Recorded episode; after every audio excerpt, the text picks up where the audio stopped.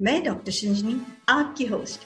Manager के post पर PCTI में काम करती हूँ और corporate trainings voice overs content development भी करती हूँ, साथ में एनवायरमेंटल साइंसेस भी पढ़ाती हूँ।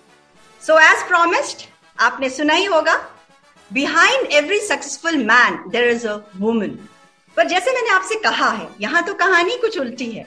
Behind a very successful woman there is a progressive man और उस प्रोग्रेसिव मैन से आज हम आपकी मुलाकात करवाने जा रहे हैं। He is none other than chairman and managing director of PC training institute limited जिसने टेस्ट ऑफ़ टाइम बत्तीस सालों की टेस्ट ऑफ़ टाइम को स्टैंड कर रहा है। और साथ में वे ऐसे बहुत सारी चीज़ें हैं जो उनको पहले से पता होता है। जैसे मैंने आपसे बताया था टेन रुपीज़ में कंप्यूटर ट्रेनिंग देना। ये उनको पहले से था कि कंप्यूटर बहुत इंपॉर्टेंट चीज़ होने वाली है। या हम बात करते हैं 1999 में इग्नू की ऑनलाइन एजुकेशन के बारे में, जो आज रेलेवेंट है। मगर 1999 कोई नहीं सोच सकता है। एंड हम ये जानना चाहते हैं आपसे कि ऐसा कुछ आपने किया जो कि वो आज रेलेवेंट है। पर उस वक्त, हमने तो दो बातें बताई हैं दर्शकों को, पर मैं कुछ और आपसे इंपॉर्टेंट जानना चाहते हैं, जो कि पहले ऐसा कुछ नहीं हुआ था। पहले किसी को इसके बारे में पता नहीं था। मगर आज वो चीज़ बहुत रेलेवेंट है। ऐसी कोई इंसिडेंट हुई है सर आपके साथ? Yes doctor Sinjini I remember 2005 में एक सी एस आई आर ने इनोवेशन के ऊपर सेमिनार किया था। और उस सेमिनार में उन्होंने सैनिटाइजर का के बारे में बताया था और सी मैप में उसको मैन्युफैक्चरर की उनको ज़रूरत थी। मैं बात कर रहा हूँ 2005 में सैनिटाइजर की। जबकि सैनिटाइजर के नाम के को भी नहीं कोई जानते थे। तो सेमिनार के बाद में मैंने उनसे बातचीत की। मैं सी के डायरेक्टर से भी मिला। गवर्नर थे, लेफ्टिनेंट गवर्नर थे, जनरल लखेरा। उनसे मैंने बात की और मैंने बताया कि मैं इस तरीके से इस प्रोडक्ट को पांडिचेरी में जो है, शुरू करना चाहता हूँ। उन्होंने पूछा, ऐसा क्यों? क्योंकि वहाँ पे उस टाइम अल्कोहल के लाइसेंस के इश्यूज़ नहीं थे। बाकी जगह अल्कोहल के लाइसेंस का बहुत इशू था। और एक बहुत बड़ा इशू था। तो उन्होंने, उनकी सपोर्ट से मैंने वहाँ पे फैक्ट्री शुरू की और 2006 में मैंने पहली बार ट्रेन में फ्री में सैनिटाइजर बांटे थे शताब्दी में। और मैं आज देखता हूँ कि हर व्यक्ति हर व्यक्ति के हर घर में, हर ट्रेन में, हर जगह सैनिटाइजर ही सैनिटाइजर नज़र आता है। तो ये उस टाइम मेरी सोच थी कि सैनिटाइजर एक बहुत बड़ी चीज़ बनेगा और वो आज सामने आप सबके सामने। Wonderful sir wonderful and it is amazing actually मेरे लिए तो एक अमेजिंग बात है कि कोई कैसे 2005 में, जो 2022 में या 2020 में इतना रेलेवेंट हो रहा है, वो 2005 में सर कैसे आपको आ जाता है? बस ये तो आई डोंट नो एकदम दिमाग में आया प्रोडक्ट को देखा सेमिनार अटेंड कर रहे थे तो मेरे को बड़ा क्लिक किया कि हाथ तो हर को धोने ही है, और जो हमारी 80 परसेंट बीमारियाँ हैं वो हाथ धोने से ही हैं। अगर हम हाथ प्रॉपरली धोएँ तो शायद हमारी ये बीमारियाँ ना हो। exactly. तो इसीलिए मैंने मेरे को लगा कि सैनिटाइजर होता है और मैंने छोटी छोटी 10 एम की बॉटल में शुरू किया था। उसके बाद में जैसे ही कोविड की प्रॉब्लम्स शुरू हुई कोविड का तो हमने सैनिटाइजर की जो मेन बड़ी बड़ी फैक्ट्रीज थे उनके साथ टाइप किया मास्क की फैक्ट्री से टाइप किया। हमने पुलिस में हॉस्पिटल्स में सब जगह हमने फ्री में सप्लाई किया शुरू में। और आज हम जो है सैनिटाइजर और जो है रेलवेज में कोविड किट एयरलाइंस में किट दे रहे हैं और बाकी भी बहुत कॉपरेट स्कूल्स में बहुत लार्ज स्केल पे सैनिटाइजर्स का काम कर रहे हैं। बट हम अपनी मैन्युफैक्चरिंग नहीं करते हम अपने ब्रांड से बेचते हैं। ब्यूटिफुल सर सर uh, जहाँ तक मैं आपको जानती हूँ पिछले आठ सालों से you have always been a very positive person मैं uh, शायद uh, ये दर्शकों को भी बताना चाहती हूँ कि being positive is so important क्योंकि बहुत बार स्टाफ uh, को या आपके अंडर जो काम कर रहे हैं उनको भी नहीं पता होता है कि उनके अंदर क्या टैलेंट्स हैं। वो uh, बोलते नहीं नहीं ये तो हम नहीं कर सकते। But I have seen you pushing people not only me but pushing everyone and you know recognising the talent sir I would like to know you have been a major you have been in army तो मैं ये जानना चाहती हूँ कि ऐसा कोई incident uh, आपके लाइफ में हुआ था which which you can call as the most challenging moment of your life जहाँ पे जीने मरने का सवाल हो जाता है। तो उस उस वक्त का कुछ इंसिडेंट हमारे साथ शेयर करिए सर जो आपने बोला ना कि क्या कारण है मैं उस पर ये बोलना चाहता हूँ कि जो मैंने ये देखा है और जो मैंने अनुभव किया लोगों के साथ, जो मैं लोगों को पुश करता हूँ, मैंने एक ही चीज़ बहुत ज़्यादा नोट की है कि लोग जो है प्रॉब्लम को ही देखते रहते हैं और प्रॉब्लम के ऊपर ही अटके रहते हैं, वो प्रॉब्लम से आगे नहीं बढ़ते। ये मेरी प्रॉब्लम है, ऐसी प्रॉब्लम है ये। और मैंने हमेशा सोल्यूशन के ऊपर काम किया है कि यस व्हाट नेक्स्ट अगर ये नहीं हो सकता तो अगला क्या सोल्यूशन है? और या उससे अगला क्या सोल्यूशन है? तो मैं इस चीज़ को कोई भी छोटी से छोटी जो प्रॉब्लम लोग मेरे पास लेके आते हैं या हाँ। मेरे सामने आती है उसको मैं एक चेस की गेम की तरह खेलता हूँ। मैं उसको इंजॉय करता हूँ ये प्रॉब्लम आ गई अच्छा तो अब क्या हो सकता है? इसके बाद नेक्स्ट क्या कर सकते हैं? और उसके बाद फिर नेक्स्ट क्या कर सकते हैं? तो जो मैं लोगों को बताना चाहता हूँ कि आपको प्रॉब्लम आई या आपका कोई इश्यू आया तो वो आप इश्यू की तरह ना लेकर ये समझे कि वो आप चेस की गेम खेल रहे हैं और उस गेम के हिसाब से आप उसके नेक्स्ट चाल और उससे नेक्स्ट चाल और उससे नेक्स्ट चाल पे करेंगे। तो मैं समझता हूँ कि आप 100 परसेंट नहीं 500 परसेंट सक्सेसफुल रहेंगे। ये एक मैं पॉइंट कवर करना चाहता हूँ।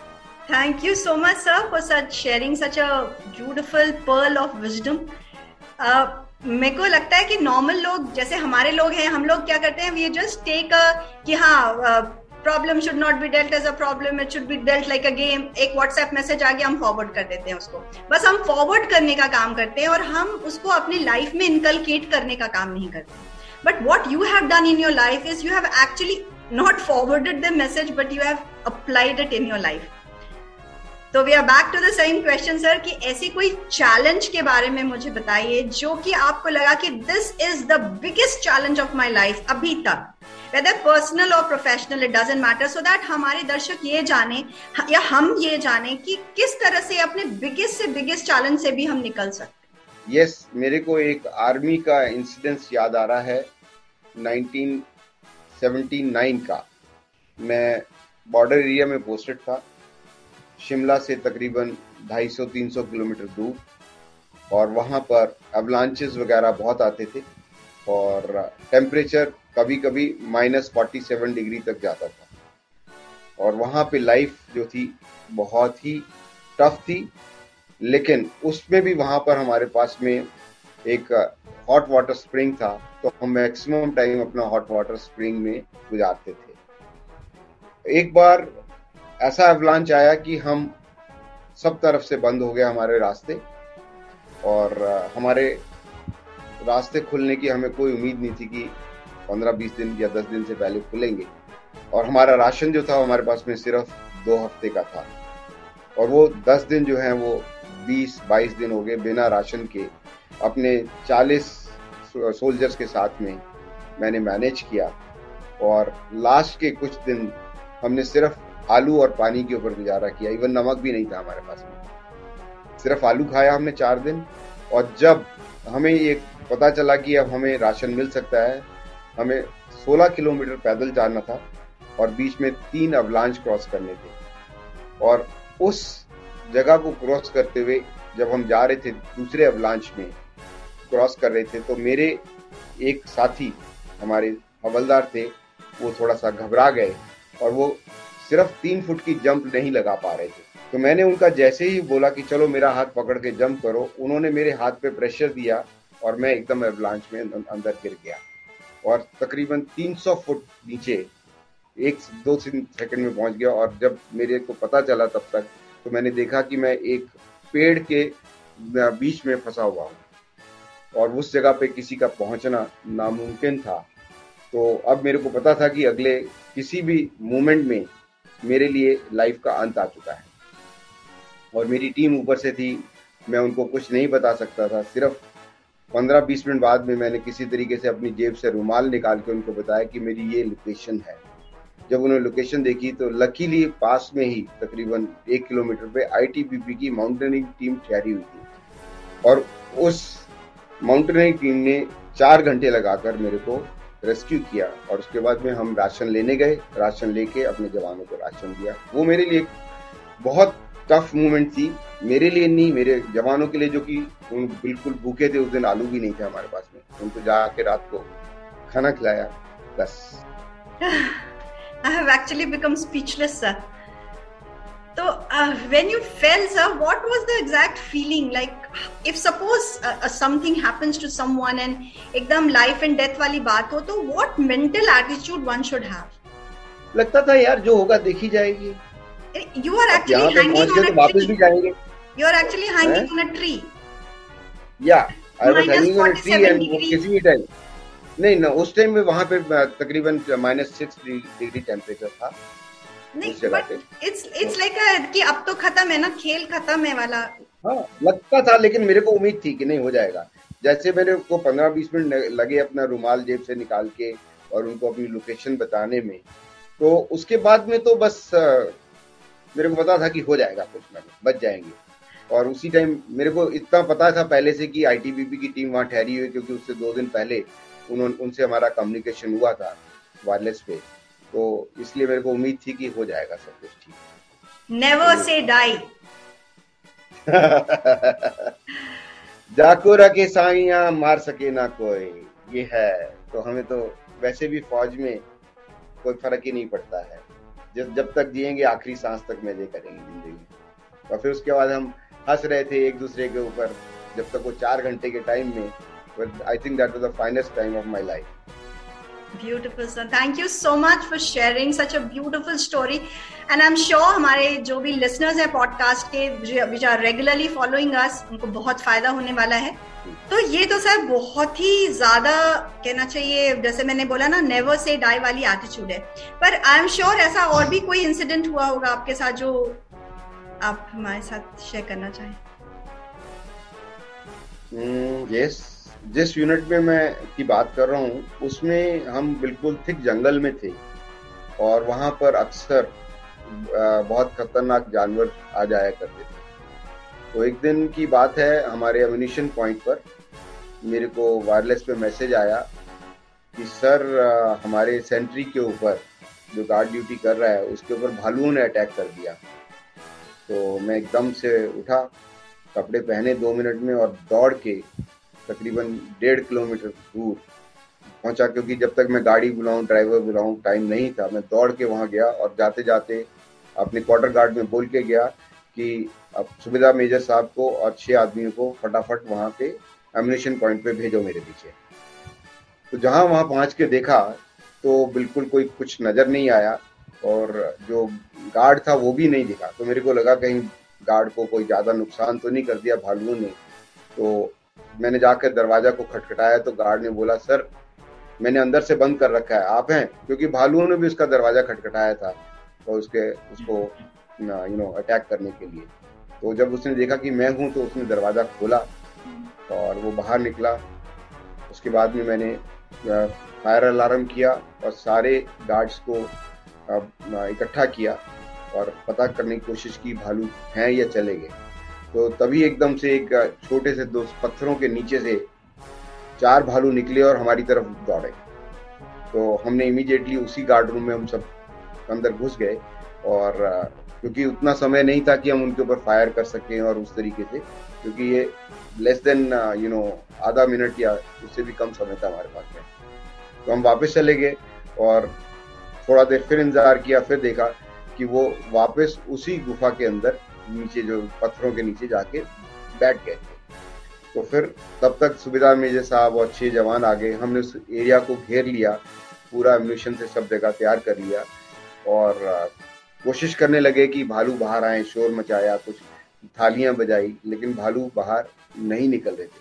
और हम उसको वैसे छोड़ भी नहीं सकते थे क्योंकि हमारे लिए, हमारे जवानों के लिए खतरा था कि कभी दोबारा भी अटैक कर रहे हो और एक नहीं चार चार भालू थे। तो बहुत वो खतरा भी था हमारे जवानों के लिए। और तब हमने वहाँ पर आ, कुछ आ, हमारे पास में पटाखे टाइप का म्यूनिशन भी होता है जिस सिर्फ़ आवाज़ करता है। तो हमने वो आवाज़ वाला म्यूनिशन चलाया और सब तरफ़ से जो है हमने उनको अच्छी तरह से घेर रखा था और सबसे आगे मैं खड़ा था।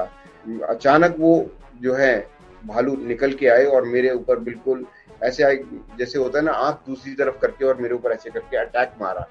और नीचे रेत पड़ी थी तो मैंने रेत को अपने ऊपर फेंक दिया और वो भालू की आँख में चली गई और वो एकदम से दूसरे नदी की तरफ़ में भाग गए और उसके बाद कभी दिखाई नहीं sir it's a wonderful story मगर जो मुझे लगता है इस स्टोरी से जो हम सीख रहे हैं, वो है कि एक तो प्रेजेंस ऑफ़ माइंड कभी नहीं खोना है और दूसरा है कि नेवर डाई एटीट्यूड रखना है। तो ये दो चीज़ें अगर हम याद रखते हैं अपनी लाइफ में तो मुझे लगता है बहुत सारे ऐसे इवेंट्स आने वाले समय में हो सकते हैं अभी क्योंकि हम बहुत सारे ऐसी चीज़ें देख रहे हैं जो हम लोग ने पहले कभी नहीं देखी थी। तो I think for survival of the fittest ये दो चीज़ें बहुत ज़्यादा ज़रूरी सो सर ये तो बड़े बड़े होने के बाद की कहानियाँ हैं। कुछ ऐसा बचपन का हमें बताइए जो कि uh, हमारे दर्शक सुनना चाहें। हाँ मेरा सबसे इम्पोर्टेंट चीज़ रही कि मेरा पढ़ाई में बिल्कुल मन नहीं लगता मैं बिल्कुल पढ़ना नहीं चाहता। बहुत पेशेंस रहता था। खूब मार खाई खूब पट्टियाँ टूटी लेकिन माँ बाप बोलते थे काका पढ़ ले काका ने पढ़ के दिया। तो सबसे बात तो जिनको पढ़ने में मन नहीं लगता है even they can make a huge success for themselves और उसका बहुत अच्छा एग्ज़ाम्पल है major Sushil Goyal who is among us अच्छा सर एक चीज़ और बताइए सर कि जैसे आप बोलते हैं कि नेवर से डाई वाली एटीट्यूड रखना और ये करना। तो लेमैन के लिए कैसे वो एक नॉर्मल इंसान है वो डरता है वो अपनी फैमिली के लिए डरता है आगे आने वाले समय के लिए डरता है तो उस क्या वो करे अपने अंदर क्या वो भरे कि वो ना डरे? बस अपना कॉन्फिडेंस बढ़ाए। वही तो सवाल ऐसा कि कॉन्फिडेंस बढ़े कैसे? तो फिर फिर आ जाए, हमारे से ट्रेनिंग ले, हम सिखा देंगे उसको कैसे कॉन्फिडेंस बढ़ाना और हम तो पीसीटीआई में हमने एक ऑलरेडी एक नया प्रोजेक्ट भी शुरू किया है जनमित्र के नाम से, जिसमें सेवा भाव, डर को दूर करना कॉन्फिडेंस लीडरशिप और बहुत सारी देशभक्ति की चीज़ें लाइफ स्किल्स के ऊपर एंड वैल्यू एजुकेशन के ऊपर सब पे काम कर रहे हैं। हम उसमें school education, higher education, skill development, veteran care, health care जैसे सब्जेक्ट्स में अपने जन्मित्र को तैयार कर रहे हैं और इनको एक एंटरप्रेन्योर बनाने की, यूथ को एंटरप्रेन्योर बनाने का काम कर रहे हैं। तो जुड़िए हमारे मिशन में तो आपका डर भी दूर जाएगा, आप लीडर भी बनेंगे और एक अच्छा काम भी करेंगे और एक एंटरप्रेन्योर बन के खुद कमाएँगे, नौकरी नहीं मांगेंगे आने वाले टाइम में। तो सर ये जो अगर हम ट्रेनिंग मान लीजिए मैं अनएम्प्लॉयड हूँ और मैं चाहती हूँ कि मैं इस तरह से काम करूँ तो उसकी क्या फ़ीस होगी? कोई फ़ीस नहीं है एब्सोल्युटली फ्री है। और दूसरी चीज़ ये कि सिर्फ़ हमारी जनमित्र डॉट कॉम वेबसाइट है या हमारा फ़ोन नंबर है nine zero nine hundred four hundred twenty nine इस पे रिंग कीजिए या। तो इस पे कॉल करें और या हमें मेल दे दें contact at Janmitra dot com पे और हम आपको पूरी सपोर्ट करेंगे। आज इस टाइम पे हम सिक्किम गवर्नमेंट के साथ काम कर रहे हैं। हमने उत्तराखंड में ऑलरेडी एक प्रोजेक्ट शुरू की है और आज हमारे हज़ारों से, हज़ार से ऊपर हमारे जनमित्र पैन इंडिया में बन गए हैं। एक लाख लोगों को हम अगले दो साल के अंदर इस प्रोजेक्ट में जोड़ना चाहते हैं। Thank you so much sir and I pray to God that ऐसा चलता रहे अनवरत पीसीटीआई थैंक यू मैं जनमित्र प्रोजेक्ट शुरू करने और इसमें सपोर्ट करने में मैं दो लोगों का बहुत बहुत धन्यवाद देना चाहता हूँ। पहला lieutenant general M M Lakhera जो कि तीन स्टेट के गवर्नर रह चुके और मेरे आर्मी में जब 1990 में श्रीनगर में प्रॉब्लम थी, कश्मीर में प्रॉब्लम थी तो मेरे कमांडर थे और मैंने उनको देखा किस तरीके से हमने उस चीज़ को वहाँ पे मैनेज किया था आर्मी में। और जो आप आज ये हमारी कश्मीर फ़ाइल देख रहे हैं, लोग बोलते हैं ट्रेलर है। मैं खुद वहाँ पर भुगत भुगी हूँ और उस टाइम पर मेरे दोनों बच्चों को किडनैप किया गया था बट लकीली हम विद इन थ्री मिनट्स में माली ने देख लिया तो उनको हमने बचा लिया था। और ये जो ट्रेलर नहीं है, ट्रेलर का हजारवा हिस्से से भी कम है। जो वहाँ पर हुआ, उसका हम आँखों, देखा हमारे पास बयान कर सकते हैं। और जनरल अखीरा तो एक एक मिनट की टाइम बता सकते हैं बिकॉज़ उस टाइम वो खुद पूरे ऑपरेशंस को हेड कर रहे हैं। तो ये थी हमारे मेजर सुशील गोयल। और ऐसी बहुत सारी रोचक घटनाओं के साथ, ऐसे बहुत सारी रोचक कहानियों के साथ हम आपसे फिर मिलेंगे। सुनते रहेगा पीसीटीआई पॉडकास्ट अगर आपने अभी तक हमारे चैनल को सब्सक्राइब नहीं किया है तो नीचे दिए हुए बेल आइकन को क्लिक करें। और अगर ये पॉडकास्ट आपको पसंद आया हो तो लाइक तो बनता है ना। तो सुनते रहिए पीसीटीआई पॉडकास्ट और गुनगुनाते रहिए। कर चले, हम फिदा, जानो तन साथियों, अब तुम्हारे हवाले वतन साथियों।